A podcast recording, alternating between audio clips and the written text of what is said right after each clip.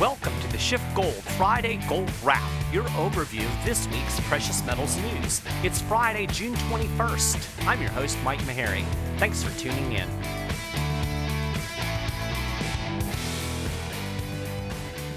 Well, ladies and gentlemen, it looks like they've run out of patience over at the Federal Reserve.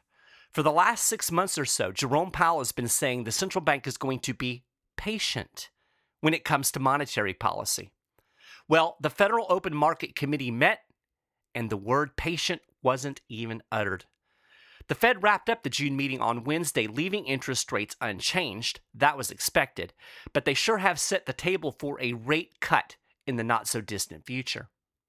As a result, gold has surged to levels we haven't seen in more than five years. The yellow metal gained 2% on Wednesday in the wake of the FOMC meeting and continued to climb through the day yesterday. It got another boost from safe haven demand as things heated up even more in the Middle East after Iran shot down a U.S. drone. In the early hours of Asian trading on Friday, gold pushed above the $1,400 mark, a level not seen since September 2013. Now, we've seen some profit taking since. As I record this podcast, gold is trading at around 1396 per ounce. Silver went along for the ride as well, gaining 1.1% on Wednesday to 1531 per ounce. That was its highest level in nearly three months. I think there's room to run up further with rumors that the U.S. is going to initiate airstrikes against Iran that will likely spur some more safe haven buying. The stock markets, unsurprisingly, enjoyed the prospect of more easy money.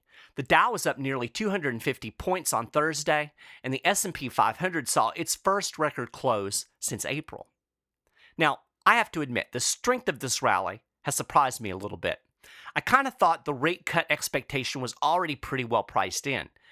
And the Fed really didn't do anything surprising. Few people expected a rate cut this week, most people expected Powell would sound dovish, but the big move would be next month. In fact, before the meeting, the Fed funds futures already pointed to about an 80% chance for a July rate cut. Could it be that reality is actually starting to set in with the markets? I think a lot of this is about reading between the lines and expectations. There's no doubt that Powell and Company came out with a dovish tone, and it was really more about what they didn't say than what they did. There was no mention of patience at all, as I said. As you'll recall, the word patient was a key word in the Fed's pivot to the Powell pause. Most analysts believe that by dropping that verbiage, the Fed is signaling another pivot in fact, Powell didn't mince any words. He flat out said there is a rising rate cut sentiment among the Fed bankers. Powell said, quote, overall, our policy discussion focused on the appropriate response to the uncertain environment. And quote, many participants now see the case for somewhat more accommodative policy has strengthened. Did you catch that word uncertainty? That's a key word. And the Fed said that it would, quote, act as appropriate to sustain the expansion. Of course, there was the obligatory mention of being data dependent.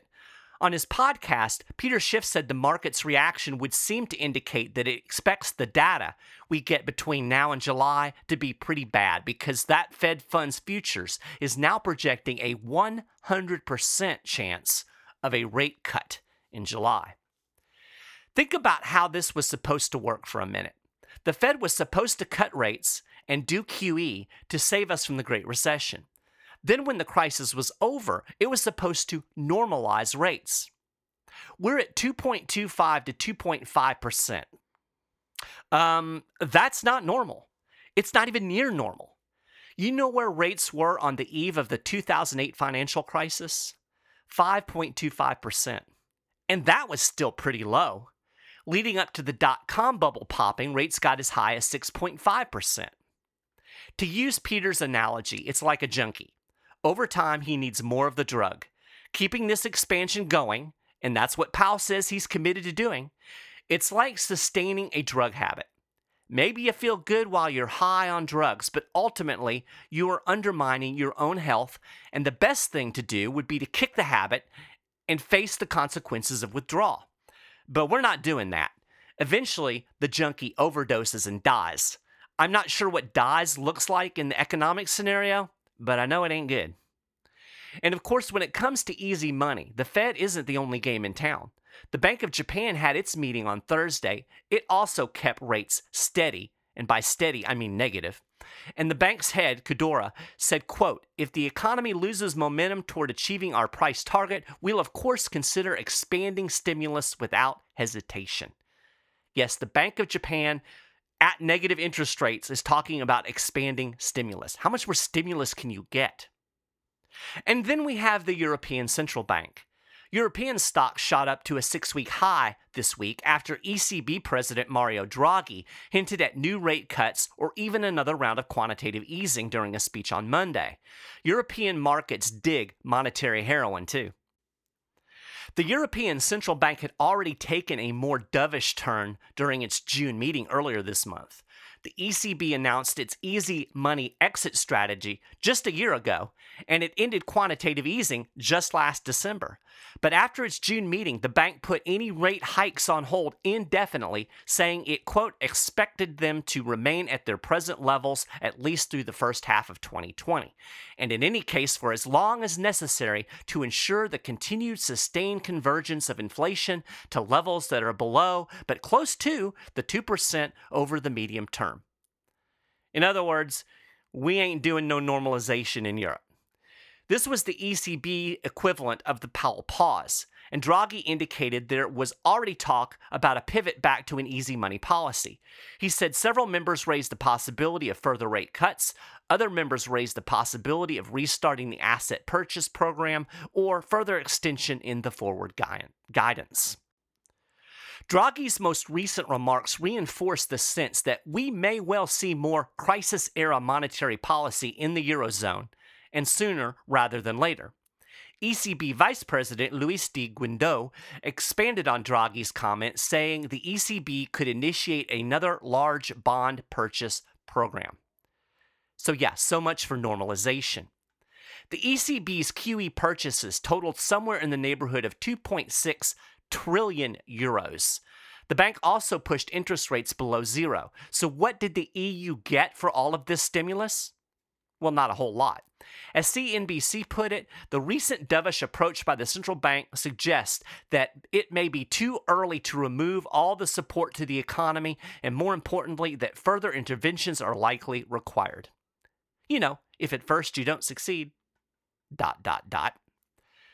The bottom line is it appears increasingly likely that normalization is over, not just in the US, but across the pond and in Japan. Well, Japan never really got to normalization. Of course, gold loves this. Here's a little tidbit for you just to let you know what's going on globally. Gold priced in Australian dollars surpassed 2000 for the first time, hitting a record high of $2007.82. In other news, China dumped more U.S. treasuries in April, selling off another $7.5 billion in U.S. debt, according to the latest U.S. Treasury Department data. This follows on the heels of the biggest U.S. Treasury sell off by the Chinese in nearly two and a half years in March. Over the last two months alone, the Chinese have dumped some $17.5 billion in U.S. debt. After a four month pause, the big March sell off resumed a trend of Chinese treasury divestment that we saw in 2018. Over the last 12 months, the Chinese have shed $69 billion of its treasury securities. China currently holds around $1.11 trillion in US bonds. The peak was 1.25 trillion in February 2016.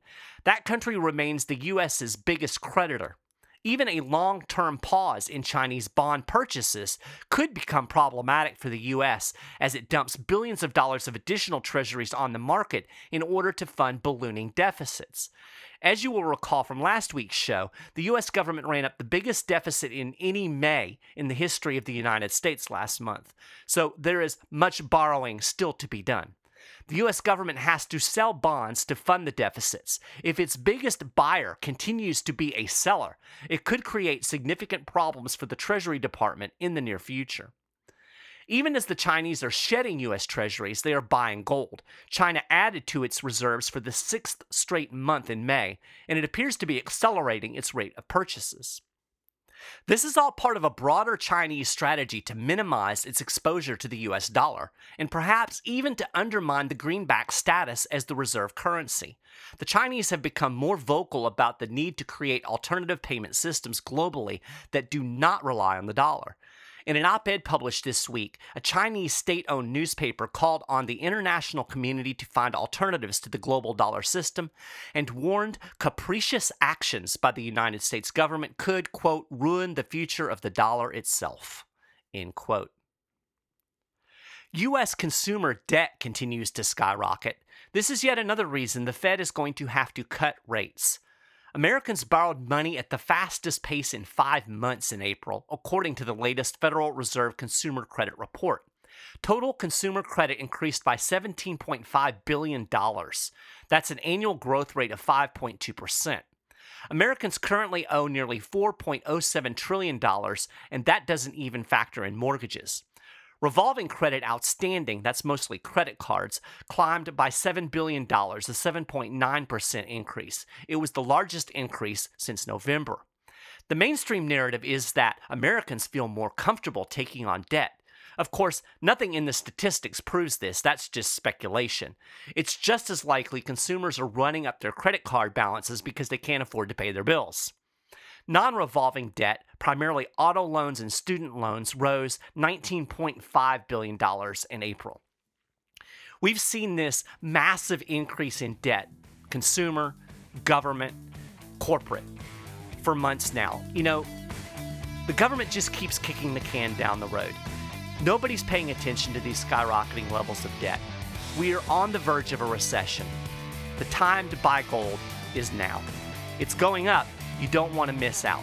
So, for more information on what's going on and how it's going to affect the gold market, you need to call 1 888 Gold 160 today and talk to one of our fine Schiff SchiffGold precious metal specialists.